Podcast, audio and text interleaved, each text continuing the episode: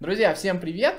Мы находимся в Самарской областной библиотеке для молодежи и вас призываем чаще посещать нас всеми возможными способами, как и ножками притопываете, так и, в общем-то, во все наши социальные сети заходите, ставьте различные лайки, комментарии, в том числе и к этому видео, и смотрите всякие другие. Ну, а это наше необычное, многочисленное, многонародное видео посвящено неделе цифровой грамотности, которая проводится... Цифровые технологии. Хорошо, молодец. С 26 ноября по 2 декабря в Самарской областной библиотеке для молодежи. Мы недавно переименовались, напоминаю. Это важный момент, к которому мы еще все не совсем привыкли, но которому мы, безусловно, рады. И сегодня мы будем в рамках разговора о цифровых технологиях говорить о такой штуке, как онлайн-образование. Может быть, сегодня не все до конца эфира доживут и останутся в целости и сохранности. А кто все эти люди, сейчас я вам расскажу. Ну, во-первых, Татьяна Хамина, мой постоянный соведущий подкаста, я думаю, да, что вы ее знаете. Меня зовут Федор Замыцкий, я еще не представился. У нас в качестве преподавателя Елизавета Добронравова, тоже однажды гость нашего подкаста, я думаю, что не последний раз. Ну и будущий гость наших подкастов и других наших мероприятий, художник и студент художественного чего? Художественного училища. Выпускник художественного училища. Да, Владимир. Давайте поприветствуем. Вот. Здравствуйте. Да. Вот. Ну и раз мы говорим о такой штуки, как онлайн-образование, наверное, я должен закинуть. На ни одно застолье, застолий много, но ни одно из них, ни одна встреча там с родственниками или ни одна поездка в транспорте, ни один разговор с коллегами не обходится о том, что как это ужасно или как это в редких случаях хорошо, а практически никогда, детей отправили на дистанционку, студентов отправили на дистанционку, хотя студенты, мне там кажется, рады. Ну, или иногда студенты огорчены, что их забрали с дистанционки, я такое тоже видел. Ну вот, штука в том, что это одна из самых горячих тем. Да, горячих тем. И в подтверждение этого могу сказать, что на сайте Российская общественная инициатива, там можно оценивать различные законопроекты только с авторизированной учетной записью на госуслугах, с электронной подписью. То есть это очень-очень сложно. Закон о регулировании дистанционного онлайн-образования набрал больше всего негативных оценок разных, по-моему, около 60 тысяч. То есть это штука, которая наш народ очень сильно волнует, о которой мы с вами сегодня поговорим. И сегодня мы так немножечко поделились, у нас есть разные роли. Ну, я уже сказал, Лиза преподаватель, Владимир художник. И студент. Да. Студент в первую очередь. И студент в первую очередь, но художник. За этим столом, по крайней мере. Я думаю, он будет говорить как художник в роли студента, хорошо. И Татьяна у нас мать, у которой ребенок учится в школе. И больше всего гнева я как раз слышу от матерей, поэтому давай с тебя и начнем, давай брызгай на микрофон. Он далеко, мне придется тогда приставать. Значит, тебя не так сильно от этого бомбит. Да, но мне не так бомбит, знаешь, я объясню почему. Потому что мне повезло, мой ребенок еще учится в 3-м классе. То есть, понимаешь, если бы он учился в 6-м, я бы, наверное, уже кидалась тапками. Но поскольку он учится в 3-м, то как бы он в этом году учебном ходил спокойно в школу. Вот. Ну, единственное, нам продлили каникулы там на неделю. В прошлом году... 1-й класс мы заканчивали как раз на удаленке прям капитальной. То есть он заканчивал, как бы, вот, получается, с марта по май, учился вот удаленно. Это был, конечно... Ну, тот еще подвиг. Но самое интересное, что ко всему привыкаешь. Вот как Достоевский говорил, что человек, сволочь, ко всему привыкает. Вот я тогда даже привыкла, и когда нам сказали, идите на работу, я так подумала... А хочу ли я на работу? Вот. Ну, пока вот так. Но, честно говоря, было тяжко, если ты спрашиваешь про мой опыт, потому что твой первоклассник на удаленке – это вообще отдельный квест. Вот, о котором можно говорить долго, но я думаю, что у кого этот опыт был, тот не нуждается в моих комментариях. Давайте все-таки перейдем к Владимиру. Мне интересно, вот как можно учиться на художника, на удаленке? Это очень правильный вопрос вообще. Татьяна позвала меня сюда, наверное, именно за тем, чтобы я, насколько позволяет мне мой речевой аппарат, в красках описал наш опыт соприкосновения с дистанционным образованием, потому что действительно это... очень вещь, выражаясь языком приличным, противоречивая, потому что, с одной стороны, ну, как бы, самый главный вопрос, да, который возникает первым, вне зависимости от дисциплины, но который в данном случае не самый специфический, это вопрос, конечно, дисциплины и самодисциплины. Очень сложно людям становится что-то себя заставить, там, проснуться вовремя. А почему важно проснуться вовремя? Ну, даже потому что... чтобы рабочие часы у человека совпадали с дневным временем просто, когда он максимально активен, бодр и готов к свершениям, к подвигам, так сказать.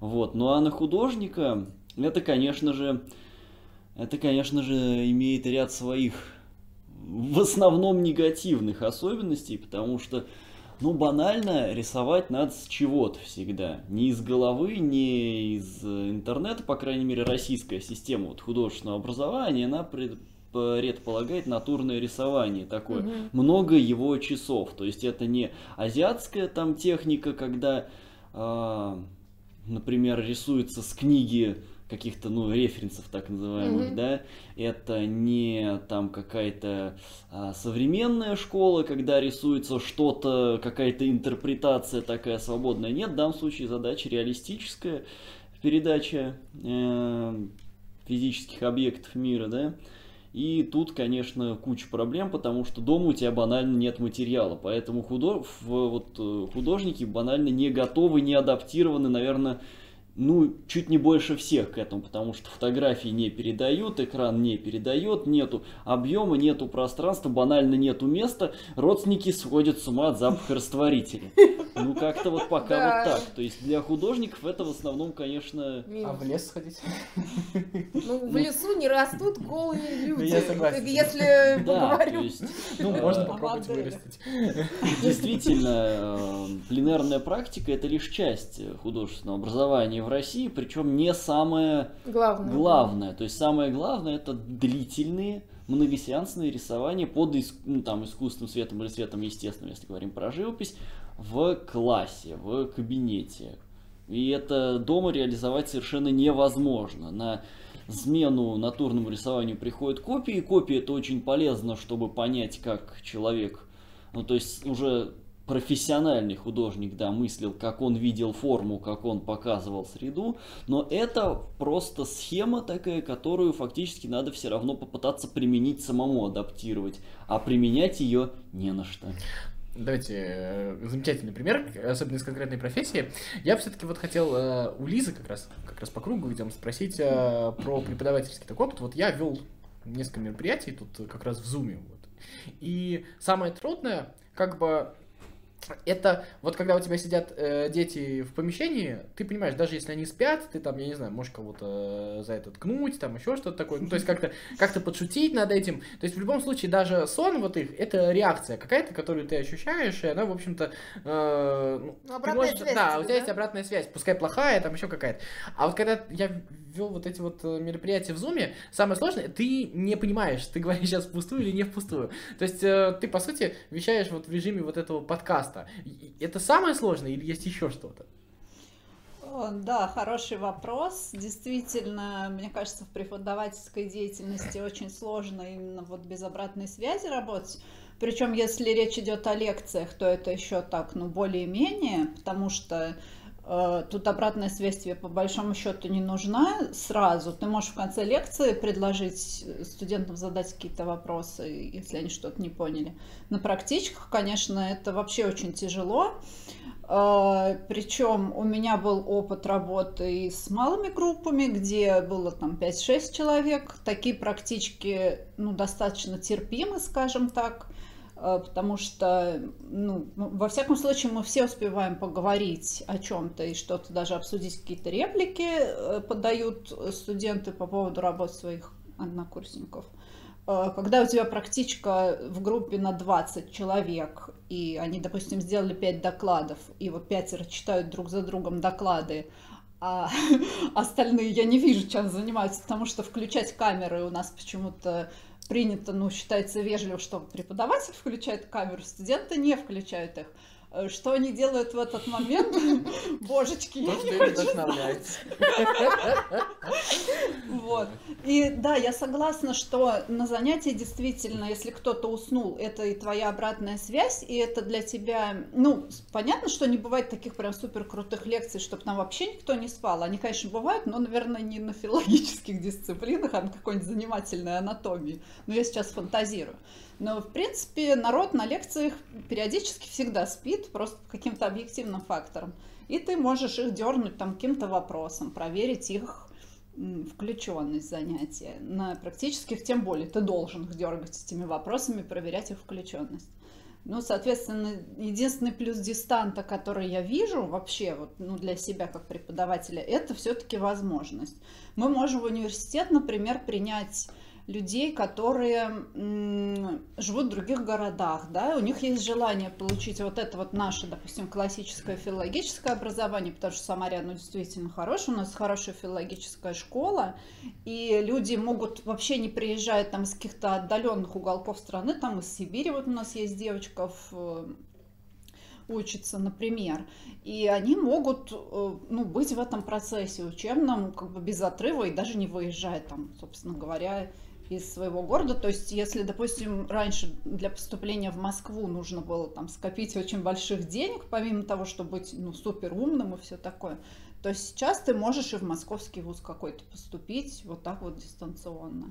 Вот, поэтому я не могу однозначно сказать, что я прям против удаленки, но очень трудно работать на практических занятиях именно вот из-за этого, из-за того, что обратная связь уменьшается в 100 раз. А я вот знаю, что, извини, что Вова поступал как раз в московский вуз на удаленке. Расскажи этот опыт. Нет, это не совсем правдиво. Я на удаленке в итоге не поступал. Там были... Я тестирование проходил онлайновское, но это совершенно не то. Но я знаю, что да, действительно были онлайн-экзамены в этом году у каких-то студентов. Вот. Но вообще, я думаю, можно согласиться с тем, что это, ну, нельзя как-то сказать однозначно, что это плохо. Более того, ну, это как ядерная энергетика. Это неплохо и нехорошо само по себе. Более того, в какой-то момент это необходимо.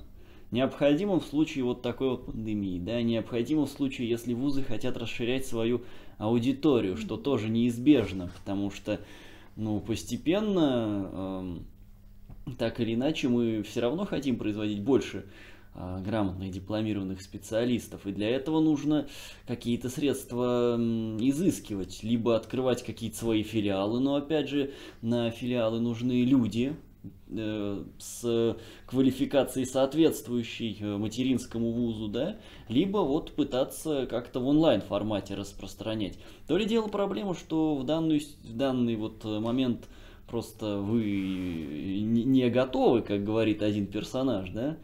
То есть у нас просто нет ни опыта, ни у студентов, ни у преподавателей такой вот учебы, ни технических у некоторых средств, ни оборудования, программ у нас нет вообще. Мы не знаем, как с этим работать. Мы просто сову нашего классического образования натягиваем на глобус вот такой вот неизбежной ситуации, которая просто приходит и бьет по башке.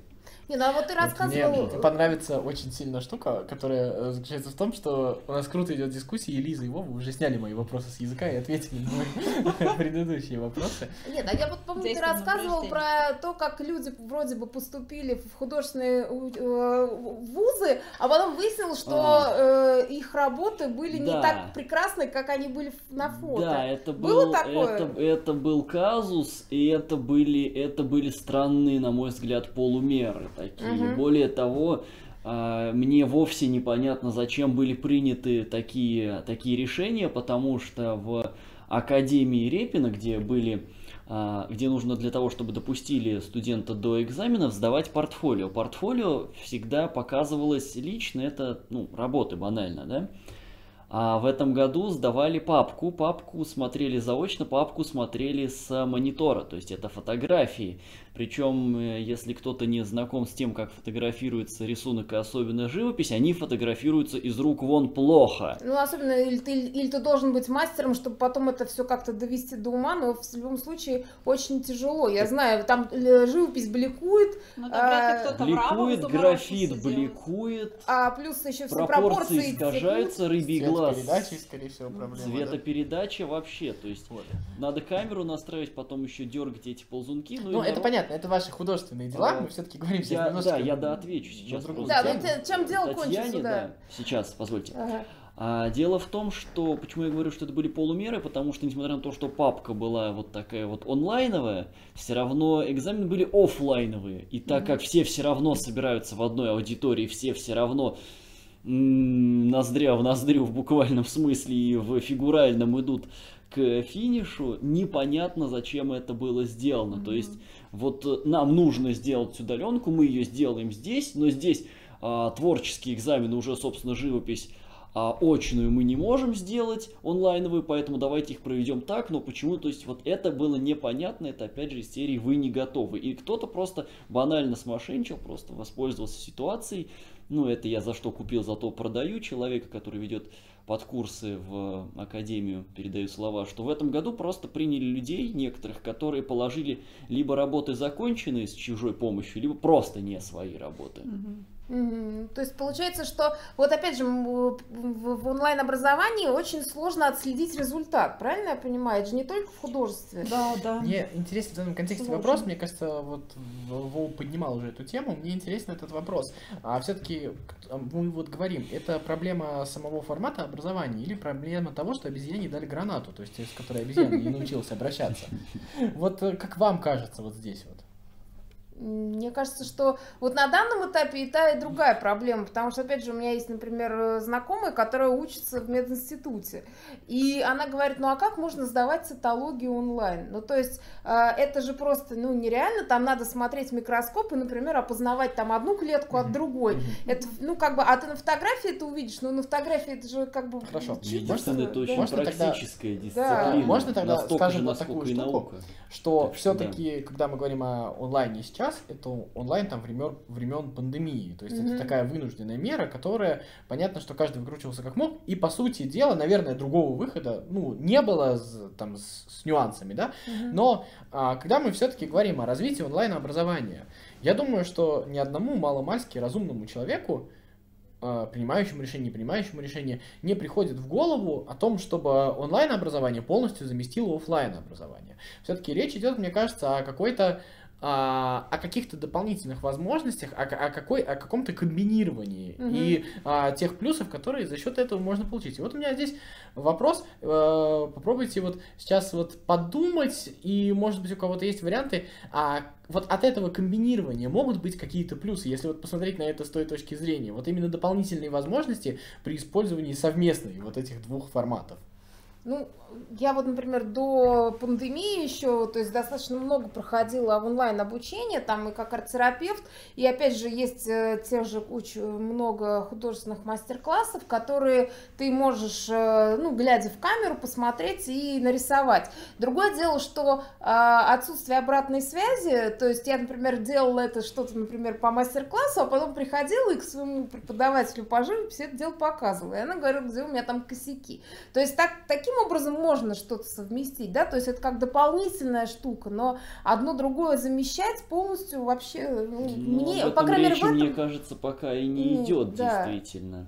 То есть дополнять что-то, посмотреть какие-то дополнительные там материалы, послушать лекции, которых стали больше выкладывать в сеть в связи с этим, это благо. Это расширяет и ну, компетенцию общую, да, и кругозор, в общем-то, студента, и учит его, так сказать, работать с информацией, с материалом, что настолько же важная часть обучения, особенно в высшем звене, как и непосредственно профессиональные вот какие-то знания, которые там получаешь, вот. Но не во всех просто сферах и не все пока, просто вот мы можем представить, как вот это совместить. Вот классическую живопись... Но при этом, согласись, что даже вот когда мы там говорим про биологию или про какие-то естественные науки, очень практические вещи, но при всем при этом, когда там человек имеет возможность посмотреть лекцию там преподавателя из Стэнфорда, какого-нибудь, да, это все-таки то ли дело, он слушал там одного человека все свои 5 курсов, и больше он никого не слышал. Да, это абсолютно. То есть так же, как и лекции, например, вот опять же у нас по истории искусств, по композиции или просто по обзору, например, вот искусствоведческий, там, например, ну, условно скажем, там, колористики, там, каких-нибудь мастеров, то есть, там, про музейный колорит послушать или про техники разные, просто это сухая теория, да, ты ее не применяешь, слушая лекцию, но с другой стороны и в учебном заведении своем ты должен также сначала ее прослушать, просто увидеть это, и только потом ты сможешь это применять. Так что как дополнительная, как такая вот способ углубить и расширить свои знания. Это абсолютно точно вещь нужная и необходимая даже, наверное, в каком-то смысле.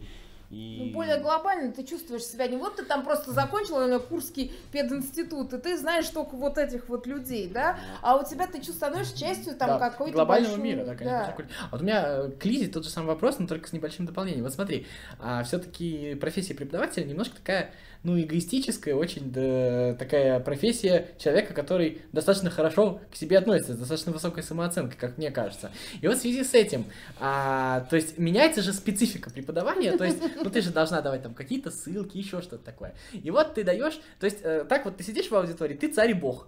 Ты как бы все, безапелляционно. А так тебе придется давать на каких-то людей ссылки, которые, возможно, в чем-то сильнее тебя, возможно, они в чем-то от позиции с тобой отличаются. И потом как бы придется разбирать это со студентами. Вот это проблема или нет? Это изменение специфики вообще? Хороший вопрос. В принципе, любая лекция построена проблемно в ВУЗе. Я про школу не говорю, там все-таки детям дают какие-то готовые постулаты, ну, к правилу, насколько я знаю. В ВУЗе, в принципе, любая лекция, она, ну, она проблемна, то есть любая концепция имеет ряд точек зрения, она всегда дискуссионна в науке, и, собственно, студентам мы это и представляем. Поэтому нет никакой проблем в том, чтобы показать им разные точки зрения, и ни один преподаватель не считает себя царем и богом, конечно, если он, допустим, уже доктор наук. Я видел таких. И у него... Да, я подумала, что просто это твой травмирующий опыт. Он им является. Нет, ну скажем так, все-таки у адекватных преподавателей, у них всегда есть к лекции некий список литературы, и нам, в общем-то, его и на оффлайнах давали, когда мы учились. Соответственно, мы сейчас... Мне вот понравилось то, что Вова сказал про то, что в этом есть некое благо. Сейчас появился стимул, например, у библиотек более активно оцифровывать свои фонды и делать их более доступными. Да, вот этот вот момент доступности, о котором я все время тут говорю, он распространяется действительно и на знания. То есть мы, например, можем получить доступ к каким-то редким изданиям, там какой-нибудь Жирмунский про немецкий романтизм, за который мы там в студенческие годы просто дрались, то есть это был бой смертный. Сейчас, пожалуйста, заходи в интернет, и ты находишь 10 ссылок там на первой же странице Яндекса, и ты берешь эту книгу и читаешь ее, господи боже, сидя дома. Ну, как бы пару лет назад про такое еще нельзя было и помыслить. Поэтому нет, проблемы в том, что кто-то затмит тебя из-за того, что там студенты найдут какие-то ссылки и увидят, что кто-то лучше тебя знает предмет. Ну, как бы это вообще не вопрос. Мне кажется, каждый преподаватель в своем адекватном модусе хочет, чтобы ученики его в чем-то превзошли, ну, как бы, чтобы его знания стали для них неким стартовым столом для дальнейшего развития и движения. Вот, это мое мнение. Я не знаю, как все преподаватели, но Лиза точно самодостаточный преподаватель с такой позицией. Давайте немножко будем к завершению нашей дискуссии поворачиваться. И давайте попробуем сформулировать, может быть, все-таки вот эта тема, она очень напряженная, такое какое-то социальное напряжение вокруг нее. Давайте попробуем все-таки успокоить людей. Есть у вас вот какие-то слова для людей, которые вы можете сказать, чтобы немножко стало легче жить? Да. Воу-воу. Не знаю, у тебя есть, ты же как бы как раз такой человек, который топит за онлайн. Вот давай, ты начни. Ну, я не совсем топлю за онлайн, конечно, это совсем грубо будет сказать, потому что тут еще нужно разобраться, что мы считаем онлайн, тут нужно разобраться, кого мы будем учить, тут нужно разобраться, когда мы будем учить. Я вот знаю только то, что моя сестра в прошлом году семиклассница, в этом году восьмиклассница, учась там буквально в сельской школе, там ей преподаватель по математике, вдруг эта женщина там замечательно перестроилась и начала там скидывать ссылки на YouTube, на разные математические каналы, которые... А я нереальный задрот в этом теме. Мне казалось, что я их все знаю, а нифига подобного. То есть она прислала реально очень интересные штуки, и это настолько расширяло кругозор. И, конечно, для сельского ребенка с сельскими учителями это дополнительная возможность. Другой вопрос, что, естественно, не нужно перегибать палку, не нужно делать крайности какие-то. И вторая вещь, которую, мне кажется, нужно все-таки понимать и родителям, и государству, и всем, кто вообще как-то участвует в этом процессе. Ну, уважаемые родители, давайте поймем ту вещь, что все-таки, если этот онлайн пришел, он уже так или иначе с нами будет. Мы, конечно, можем с вами отстаивать какие-то рубежи. Вот. Я понимаю, что сейчас в меня полетят огромные помидоры и еще что-то такое, но давайте делать все-таки так, чтобы дети не переподключались в Zoom там каждые 40 минут. Ну, я думаю, заплатите за Zoom, но мы заплатили в прошлом году. Я думаю, что в складчину это уже не так дорого. Да, или потребуйте от школы, вы же даете фонды школы, еще что-нибудь такое происходит. Я не знаю. Что? В конце концов, это повод для родительского участия в жизни ребенка. Почему нет? Там еще что-то такое. Да, это та самая гражданская ответственность, это та самая гражданская общество. Ну, ты как бы, да, получается, что... Дальше, ну, если ваш ребенок там, я понимаю, что не у всех есть возможности, но я думаю, что не у всех, кто кричит, что онлайн это ужас, нет этих возможностей, чтобы ваши дети смотрели там с разбитых экранов ваших старых 5-летних телефонов этот Zoom. Ну, это тоже вещь, я понимаю, что она бесит, я понимаю, что как бы не пришли, на блюдечке не принесли, но это вещь, мне кажется, которая, это реальность, которую нужно осознать и которая всегда будет плохая, если ее, ну, как бы не обеспечивать и не обустраивать так, чтобы она была удобна для всех. А мне кажется, самое главное, чтобы в образовании, что нам нужно, не чтобы оно было онлайн или офлайн, а чтобы оно было удобным, комфортным и, как Лиза говорит, доступным для каждого человека, который в нем участвует, для преподавателя, для ученика. И это какая-то общая цель, к которой мы все должны стремиться, а формы, которые мы будем использовать, я думаю, что возможны в разных ситуациях разные. И когда мы кричим о формах, мы как раз подменяем понятие, этим компенсируем свою неспособность организовать вот ту самую комфортность, удобство и доступность. Вот, ты такой какой-то спич произнес. Я тебе, вот, понимаешь, хочу сказать, что, то есть, мне нечему особо утешить, наверное. Давай не будем только заводить дискуссию про деньги сейчас. Нет, не про деньги. Я, знаешь, про что? Вот ты как раз говоришь про то, что надо обеспечить. И вот Вова сказал, что очень сложно себя поднять. И на самом деле получается, что наш офлайн, он во многом как будто сразу определял нашу жизнь, да, то есть ты как встал, как трамвай на рельсы, там вышел, в 8 утра сел, в автобус поехал, то есть хочешь ты, не хочешь, ты едешь учиться или едешь работать. А когда ты сидишь дома, то очень легко расслабиться. И на самом деле, когда у тебя еще дети там тоже расслабляются, в итоге как бы получается, что мы вот новый вызов вот этого как бы онлайна, он еще в том, чтобы научиться себя самоорганизовывать без вот такого внешнего какого-то понукания, да, то есть чтобы это собрать себя и там усадить за онлайн обучение или там еще что-то, да, там за работу онлайн, то же самое, да, это сложно, но, наверное, как ты говоришь, вызов такой. Вот, вообще, Вов, скажи. Механизм затруднения вот этого с организацией себя, он несколько глубже и сложнее, чем то, что мы уже обсудили. И это вопрос, это проблема, это вызов, который еще только предстоит решить. И он не решается одной лишь действительно дисциплиной. Это просто особенность нашей психологии в том, что у нас есть буквально зоны, которые наша психика ассоциирует с отдыхом, и зоны, которые она ассоциирует с работой. И то есть дома ты просто физически... В случае с удаленным образованием, в случае с удаленной работой, что еще хуже, получается, что одно и то же место и отдых, и работа.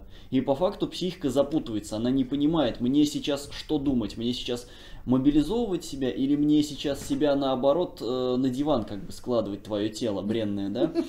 То есть вот, ну верно, кстати. То есть хотя бы комнату надо менять вот для этого, но это надо иметь в виду, это все вещи, которые люди должны знать все, то есть это такая всесторонняя подготовка вот к этому онлайн-образованию, которое, то, что оно случилось сейчас, это оно случилось бы рано или поздно в каком-то виде. Технологии, они не стоят на месте, и рано или поздно затрагивают все сферы жизни, даже из школьного курса. В общем-то, мы знаем, что прогресс имеет свойство необратимости, если только не пришли варвары и все не разрушили совсем, как в случае с Римской империей. И то все равно этот закон сработал. То есть, да, нужно просто адаптироваться, нужно изыскивать пути, нужно знать, где тебя твоя собственная, твоя собственная психика пытается обмануть, где она не может с этим работать, и надо работать уже с ней, чтобы работать в полную, так сказать, силу, в полную эффективность, ну и не рехнуться в процессе. Да. Хорошее напутствие, давай. Лиз, скажи что-нибудь. Да, ну, в принципе, наверное, уже все сказано. Я, опять же, наверное, только повторюсь, что действительно, ну, вот эти возможности, которые открываются, это такой полюс позитива. И мне кажется, что все равно очень многое зависит от нашего отношения, даже не столько самодисциплины, сколько вот отношения. Если мы это воспринимаем как не просто там данность, которая нам навязана, а как какой-то... Если учебу воспринимаешь как каторгу, и которая поднимает, ну, да, ты забудешь там через год после, конечно, выпуска и не сможешь, конечно, сам в это работать. Да, и здесь ни офлайн, абсолютно ни онлайн правильно не решат вопрос. То есть, если у тебя просто ты идешь в негатив, то у тебя память все это будет сбрасывать, это механизмы защиты ее, ну, тебя. Выучивая за неделю до сессии, ты через неделю и забудешь. Ну, вот. Да. Важна систематичность во всем и всегда. Да, заинтересован. В общем, цифровые технологии все-таки для взрослых. Да, цифровые технологии для взрослых. Вот, единственное, чем хотел бы завершить, я исторически хотел бы напомнить то, что все-таки когда-то появились книжки, и люди, в общем-то, тоже их очень сильно боялись, то, что разрушится мир. Когда-то, в общем-то... А если женщину научить читать, то вообще будет просто... Когда-то появился... Когда-то развалился Советский Союз, и все говорили, как же мы без распределения-то будем жить? И выяснилось то, что, в принципе, как бы, если человеку дать возможность отвечать, то некоторые как бы адаптируются, и, возможно, так все общество постепенно меняется. И это, мне кажется, тоже одна из подобных вех. Вот. Ну, а вам, мои дорогие друзья, коллеги, спасибо огромное за участие в этой дискуссии. Татьяна, Владимир, Елизавета, ну и меня зовут Федор. Всем пока. Да, пока-пока. Спасибо. С ним.